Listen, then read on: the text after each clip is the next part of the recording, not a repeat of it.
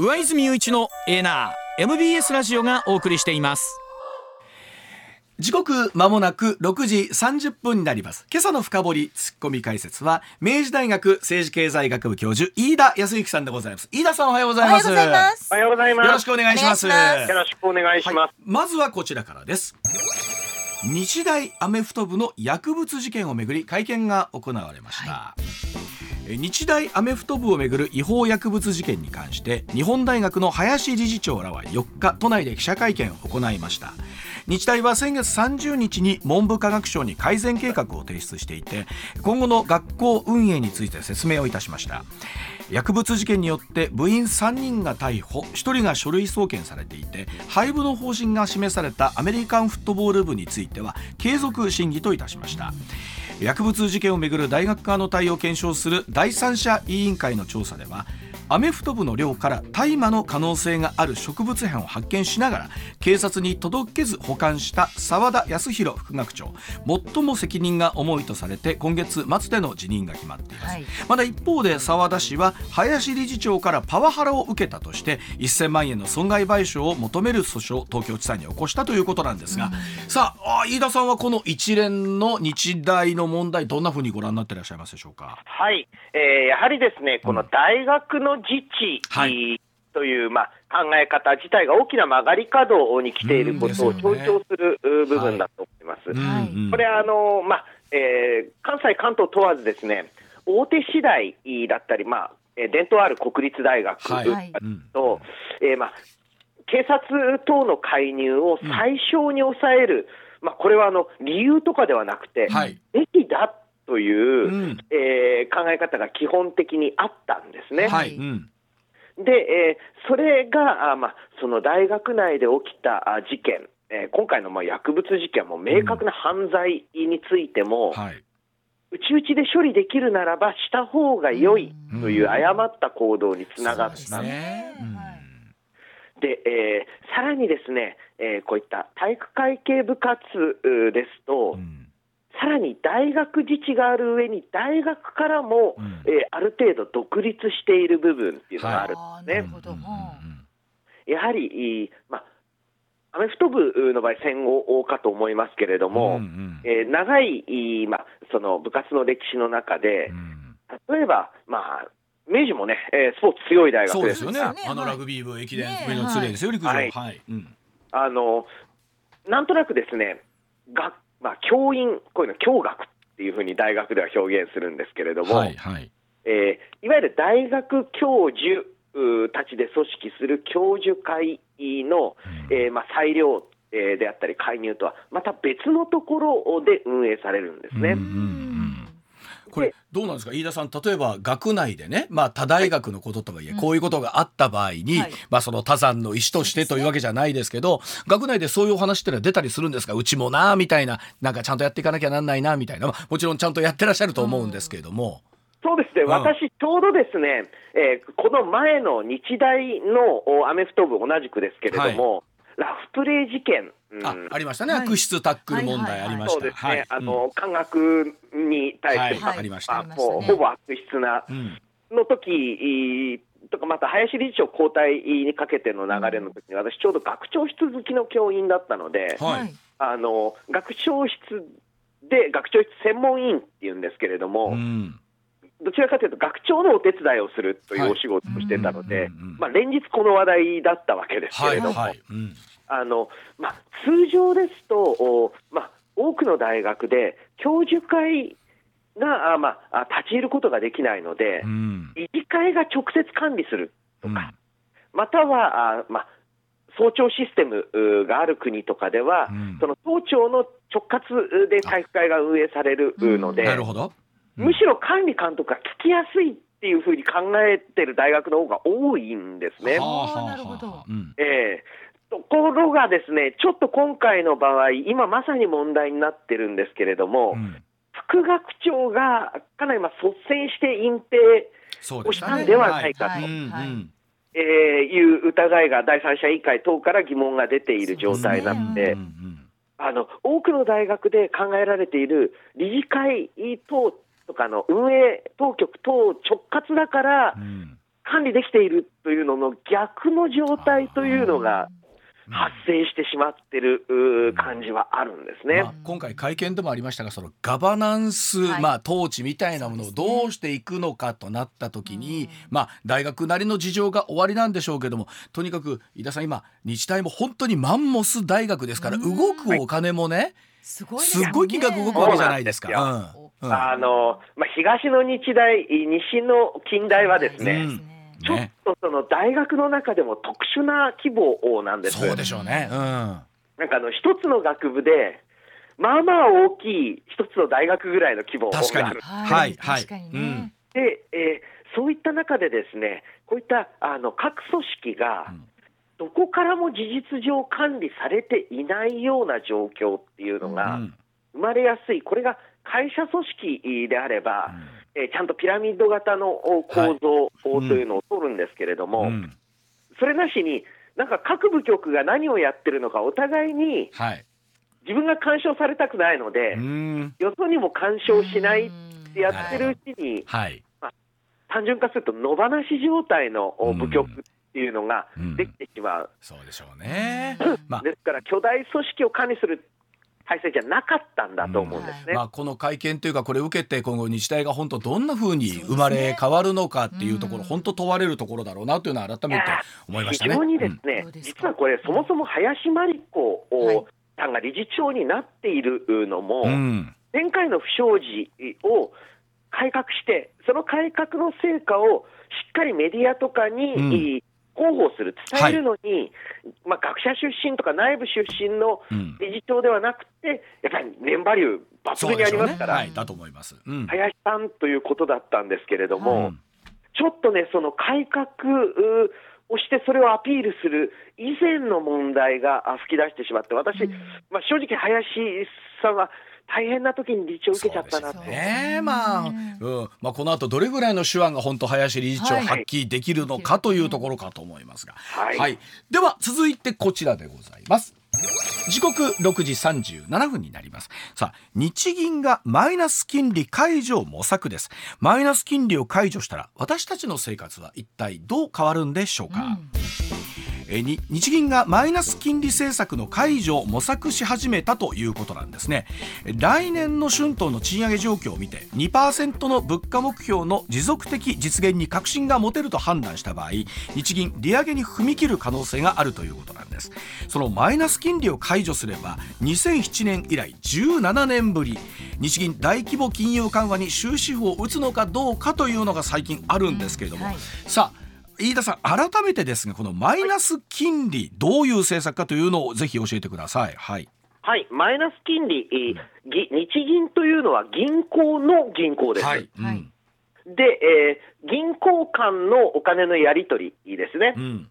例えばあの A 銀行から B 銀行に振り込みをしたいうんという場合、うんこの時はあ各銀行の日銀口座を使って決済するわけです。ほうほう。うんはい。ってことは各銀行、日本銀行にい預金、まあ、これ、日銀当座預金っていうんですけれども、うんこれをお積んでいる状態なんですね。うん。うんで、えーこの日銀当座預金への金利、うん通常はゼロです。ゼロ。うんで、えーところがですね、えー現在、えー一部について、えーは、マイナス金利が適用されている。はあ、ということは、えーつまり、えー各銀行はいが日銀に、えーまあ、お金預け入れておくと、はい。まあ、減っちゃうと。ですよね。あーえですよね。ーなので、各銀行ははい日銀に置いとくんではなくて、うん。融資に回そうと。はいはいはい。って言うんですけれども、どうもうまくいかないので、うん。えー一定以上を超えた分には、今度はプラスの金利をお付与しています。はい。あある意味、相殺しようっていう形なんですね、マイナスうん金利を。で、えー正直ですね、マイナス金利そのものは、うんえー我々の生活にも日本経済にも原則何も関係ないと私は思っています。あそうなんですね影響がない。うんうんで、えーなので、このゼロ金利部分とマイナス金利部分とプラス金利部分っていうのがはい。混在してるんですね。うん同じ銀行が例えば100、うんうー日銀に預けてるとしたら、はい。50はゼロで、50はゼロで、はい。20はマイナス金利で、はあ、うん30プラス金利なるほど。非常に。不細工なことになっとるんですよ。なるほど、なるほど。はい。うん。で、えー日本銀行としては、なんとかこれを、うん。まあ、できれば全部ゼロ、うんお普通のもともとの姿に戻したいというところはあるんですね。で、だから、まああの、特に何かあるわけではないんですが、うん。一つだけ重要なのは、はい。マイナス金利やめるっていうと、いかにも金利上げるみたいな話ですはい。よね。はい。うん、うん、それは困るんですね。うん。うん。あのなぜかというと、現在行われている金融政策っていうのは、大規模金融緩和が続くと、はい。それを民間の人が信じる、まうんま単純に言うと銀行とか投資家が信じる、はい。ということで、融資とかうん。株価とかを、おまあ、底上げする政策なはい。んです。はい。ですから、人々が、これはもうそろそろ金融緩和終わりだって思うと、うん。えー効果がなくなっちゃうんですね。あーまあ途端にそれは引き締めに入りますからねいろんな生活とか融資とか含めてですけれども。そうなので、この今、日本銀行があーやっているのは、マイナス金利の解除が引き締めじゃないっていうのをうん。うん。どうやって説明するのにあ苦ー心しているんですね。はあこれは井田さんマイナス金利の解除は引き締めではなく通常の姿に戻すというイメージということでいいんでしょうか？はい、はいあのあとは何にも増して、このマイナス金利と、お最近、まあ、一時期話題になったイールドカーブコントロール、はい。長期金利をコントロールする政うん策をやっていると、はい。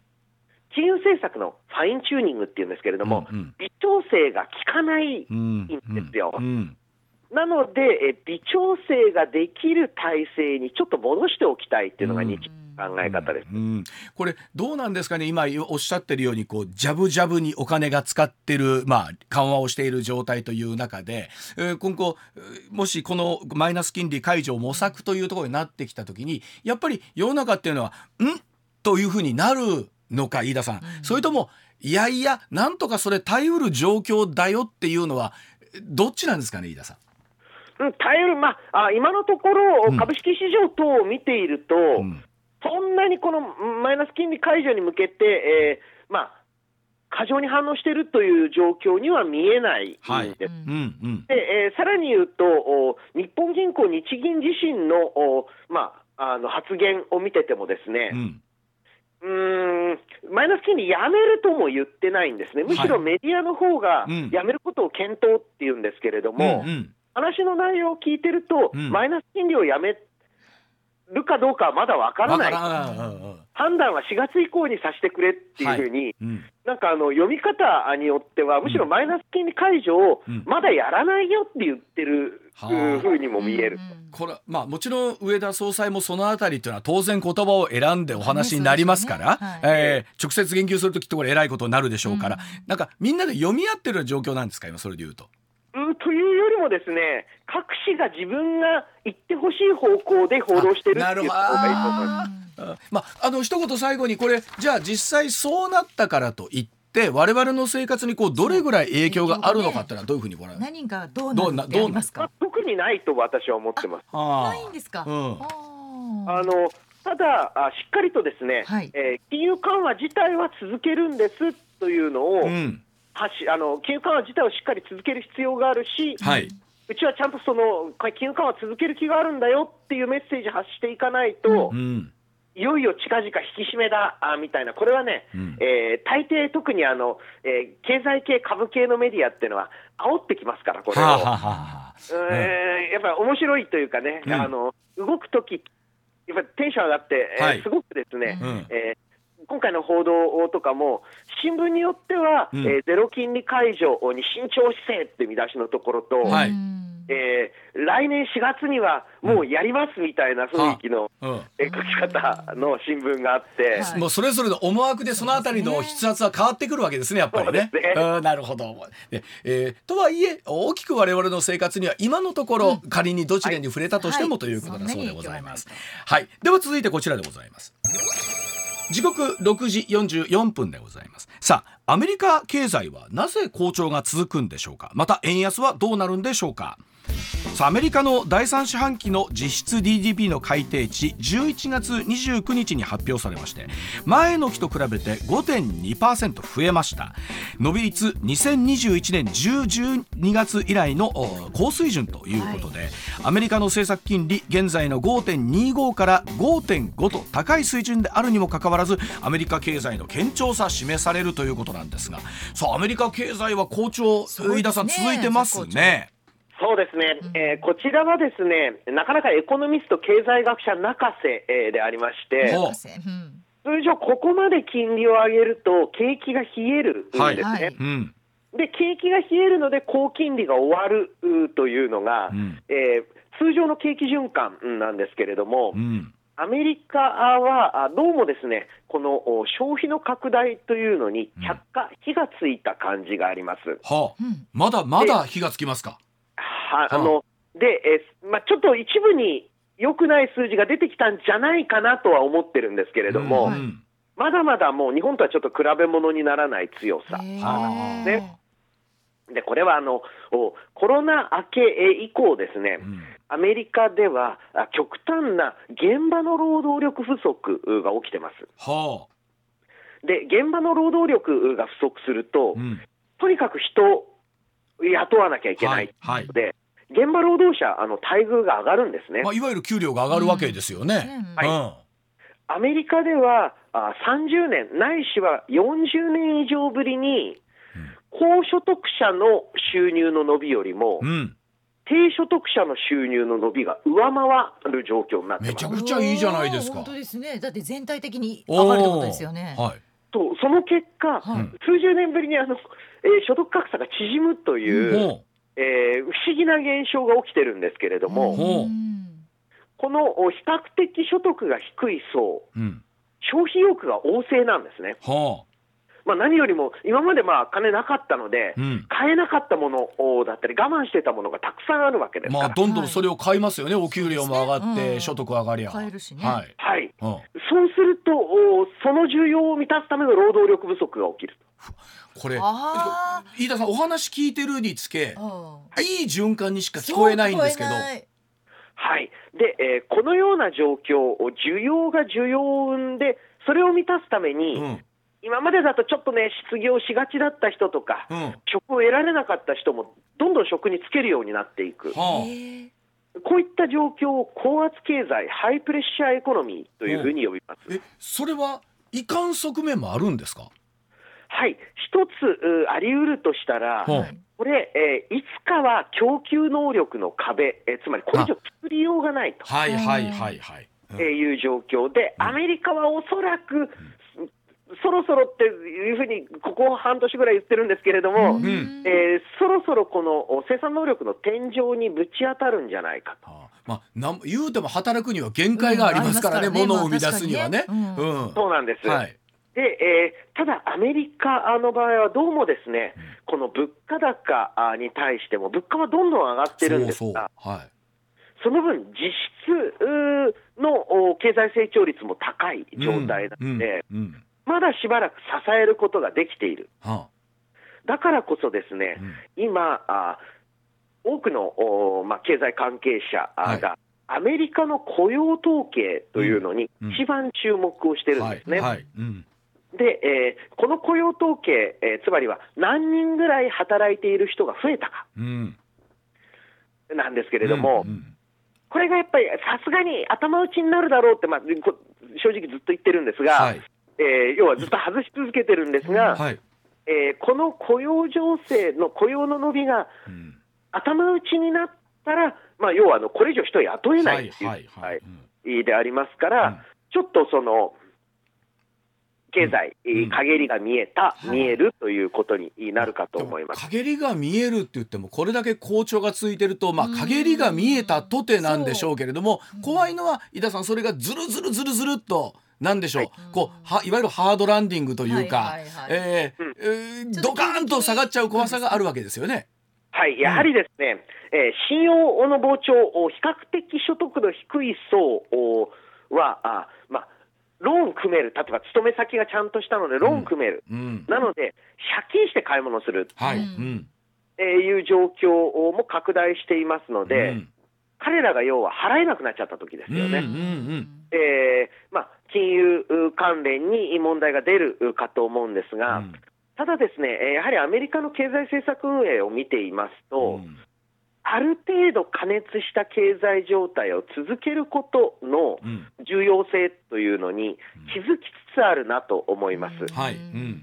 これはあのお先のお FRB の議長、お日銀日本でいう日銀総裁ですね、うん。うん。であるジャネット・イエレンはい。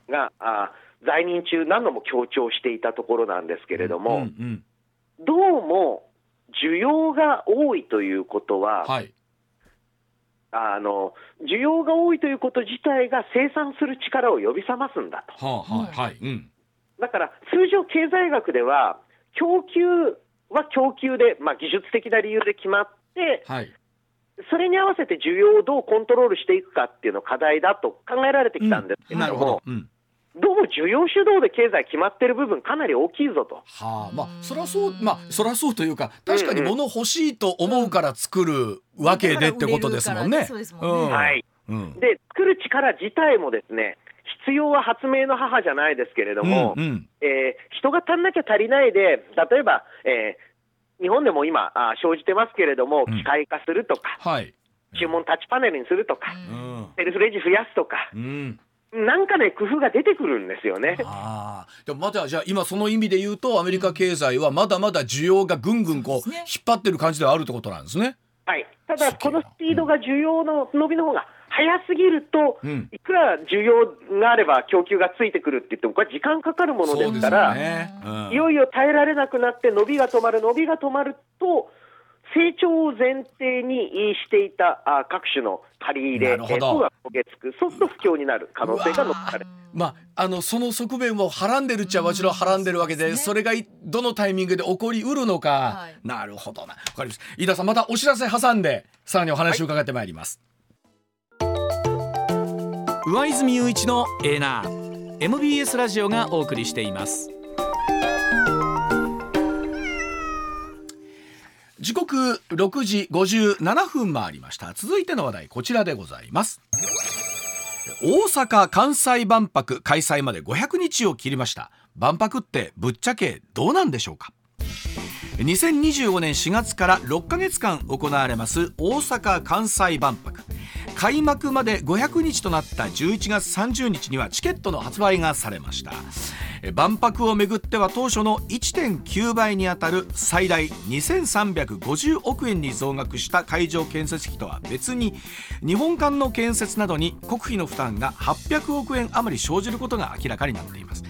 また1日には西村産業大臣、これらとは別に国費でおよそ1600億円かかる万博会場へのシャトルバスルートの整備費用万博費用に含めるかについては含めるべき項目について関係省庁で整理が行われていると述べました。まあ、この膨らむ予算関連関連予算一方で経済効果総計でおよそ5.8兆円などとも言われていますが万博ってぶっちゃけやる方がお得なのかそれとも損なのか飯田さんどっちなんでしょうかというところをえぜひこの後お聞きしたいと思うんですが、えー飯田さん万博については、今東京お住まいのスタンスからも含めてですがどんなふうにご覧になってらっしゃいます？はい、まずですね、うん。オリンピックといい、万博といい、はいなのに経済効果があるって考える、ちゃんとしたまともな経済学者、エコノミストはいないと思いあます。そうなんですか？もともとないので、もともとない。どはい。はい、あの基本的にあの経済効果と呼ばれているものは、はい。えー土木建設費とか運営費で、経済効果っていうよりは費用であります。うんうんで、えーじゃああのお、経済効果ないからやめるべきかって言うんですけれども、はい。イベントって経済効果のためにやるものなんですかね？ああなるほど。その経済効果とは一体何なのか？では7時の時報の後そのあたりお話を伺ってまいります。7時のお知らせです、まあ飯田さんおっしゃるようにオリンピックってやっぱり競技として、えーアスリートが頑張ってる姿見たいとか、はい。メダルたくさん取れりゃいいなとか。はい、で、えー万博に関しては次の世代新しい技術って一体どんなものなのか、うん。ワクワクして見に行きたい。そのために本来やるべきものですよね。そうなんです、うんうん。万博っていうのは、例えば開催国としては、世界の、おまあ、あ国の、おはい。まあ、技術であったり、うん。あとはまあそれをきっかけにした商談の場をはい。提供し、うん。でえーまあ、出品する国としてはですね、うん。自国の技術をお宣伝する大きなチャンスなんですね。はい。で、えーそういった場所を何年かに一遍、ん。まあ、特に先進国や新興をこれから伸びるよっていう国は、うん。まあ、費用を負担して、はい。何年か、まあ、10年、20年に一遍ぐらいは、えーお金を水にを切って、はい。えーその場を用意する国際的な公共財をうん。負担するっていうイベントであって、ほう、うんなんか儲かるとか儲からないっていうのは、私、正直何、意味が分かんないんですね。ああなるほど。だもともとじゃあもう捉え方が根本として違いますよね違うんです。ねそのあたりになってくると、と、うんうんあのかつて、えーまあ、ロサンゼルスオリンピック1980年代ですね、はい。うんあれが予想外に儲かりすぎたんで、そうです。はい。うんちょっとみんなね、あの元々の、実はロサンゼルスオリンピックの前までは、うん。まあ、日本参加しモスクワ参加してないんで、モスクワ以前のオリンピックを見てると、うん。全然そういう経済効果がじゃ誰も考えてないんですよ。あのそれでいうとでも東京オリンピックの時にね、うん。例えばええ。東海道新幹線が通って、あはいはい。えー名神高速道路が開通してなんてありましたけども、あの時はどうなんですか？あ関係ないです、だってあれ別にオリンピックなくても、新幹線作ってもバチ当たんないんですよね。それはそうですね。なるほどね、で、うん。今回のさまざま万博の経済効果と言われてるものも、うん。別に万博なくてもインフラ整備してもいいんでですよ。はいっていう。はい、うん。あのうん。ですからよく経済効果うんぬんっていう時に建設費がうんがあー波及効果を持ってっていう、まあ、確かにですね、うん。えー土木建設工事、い状況、景気次第によってはあー経済効果あるんですけれども、うん。それは万博の効果じゃなくて、うん。公共事業が有効ですと言ってるだけなんではないかあーはあはあはい。うんうんうん。あのーなんと言いますかね、ねこのイベントごと、唯一意味があるとしたら、うん。これまでなかなか進まなかった大きな建設工事を、うんいやー、万博ですからっていう言い訳で通す。えー口実にはなるかもしれませんが、基本、こういった国際イベントというのは、うん。経済効果云々というよりは、むしろ費用を持ち回りで先進国、負担するっていうイベントだと。うん。はあ。でもなんか、えあの一方で関西とかはね、はい。こええ。う万博が来ると関西景気持ちなんかやっぱり復活するぜとか、また盛り上がるやっぱりこれを機にね、はい。うんなんか上昇局面局面へって思ってる方も、僕も含めてなんですけどあるのかなと思ってたんですけど。ーい。やいや、すごくそれはいいことだと思いますよ。うん。だってあの、盛り上がるじゃないですか。うんそうですよね。でうん何かですね、そのえーちまちまその経済効果がいくらだとかっていうよりもですね、うんあの大阪全体が盛り上がったっていう記憶の方が、うん。えーずっと価値があることだし、これはちょっとね、うん。金銭に換算しにくい、まあ、け経済効果っていうんですか？うん。これね確かにおっしゃる通り、ええ。まあ、阪神タイガースの経済効果が何千、1000億2000億という中で、まあ、確かに個々お店にとってみたらこの1週間儲かったなとかはうん。あるんでしょうけど、実感ってなかなか難しいっちゃ難しいんですよね。ねこれがあるから給料びっくりそうだ上がったとか。うん。うん。そうなんです。あの、まあ、ちょうどですね、私、パレードの日、大阪にいたもので、あそうですか。はい。はい、あの、わかるんですが、なん。ていうか、それって、確かにあの、売上とかの効果は1000億円なのかもしれないんですけれども、きっと、おまあ、今回の優勝の記憶っていうのは、はい。よまあ、40年後だと困るんですけれども、はいはいはいはい。うん。ずっと長く大阪っていうか、関西全体うんの人にとって、語り草になっていくわけですよね。記憶に残すってことがじゃあ万博にしてもまずは一つ大きなところだと。なるほど万わかりました。博とね、えちょっと考え方あうん変えて、えーイベントっていうのはお金かかるもんなんだっていう前提で話を進めるといいんじゃないなるほどわかりました。はい飯田さん今週もわかりやすい話どうもありがとうございました。ありがまた引き続きお願いします。ありがとうございました。現金総額20万円プレゼントのお知らせでございます。MBS ラジオ上泉雄一のエーナーでは12月4日月曜日から8日の金曜日まで日頃ご愛顧いただいている感謝を込めて現金2万円を10人の方にプレゼントいたします。こちら YouTube やポッドキャストではなくラジオとラジコの限定企画です。応募方法など詳しくは12月4日月曜日から8日金曜日までの MBS ラジオ上泉雄一のエーナーでお伝えいたします。ぜひご参加ください。取れたてピックアップニュース。こだわりの朝どれニュースをご紹介。まずは政治の問題です、はい岸田首相は4日の党役員会で最大派閥の安倍派などが政治資金パーティー券のノルマを超えた販売分を所属議員側に還流していたとされる疑惑に関し国民に疑念を持たれるとすれば遺憾であり状況を把握しながら党としても対応を考えていくと改めて述べるにとどめました。これ連日いろんな話が出てきてますけれども、はい。それこそじゃあ、えっと記載をね、うん。修正したら済む問題なのそうかですね。えーそれ以上のところにさらに発展していくのかって今の段階では分からないんですけれども、はいまああ何らかの形でしっかり説明していくということだったりとかというのはとても大事なことですね。必要なことですよね続いてはこちらです岸田首相は4日自民党政調会長だった2019年にアメリカの元下院議長と会談した際旧統一教会の友好団体のトップが同席したいしていたと報じられたことについて大勢の同行者がいたがどなたがいたかは承知していないと説明しました。まあ、この辺りこれまたいろんなお話出てきましたけれども、とはいえじゃあそういったクラスの人と会うときに、はい。果たして本当に知らなかったで済むのかどうかこれは本人の中にしか答えはないですからね。確かにね。だって誰かわかんない人と会談するってことでしょ？そうでしょ？それはちょっとそんなことってありえるのかなって思いますよね。ねえですね。え続いてはこちらです。政府与党は生命保険に加入していれば所得税などを一定額減税できる制度について拡大する方向で検討に入りました、はい、扶養する子どもがいる場合に控除額を広げ子育て世帯の生活を支援するのが狙いでうん。保険ごとの控除上限額を所得税は現在の4万円から5万から6万円に、はいはい。住民税は2万8000円から3万5000円から4万2000円に引き上げるよう求める声も。はい。与党の税制調査会で結論を出す模様です、まあ、おそらく控除された額がこれだけでもそんなに大きくは変わらないんですけれども、うんはい。やっぱりその枠がちょっと広がるっていうのはね、うんサラリーマンにとってみれば嬉しいことありがたいだことです。ね。はい。続いてはこちらです。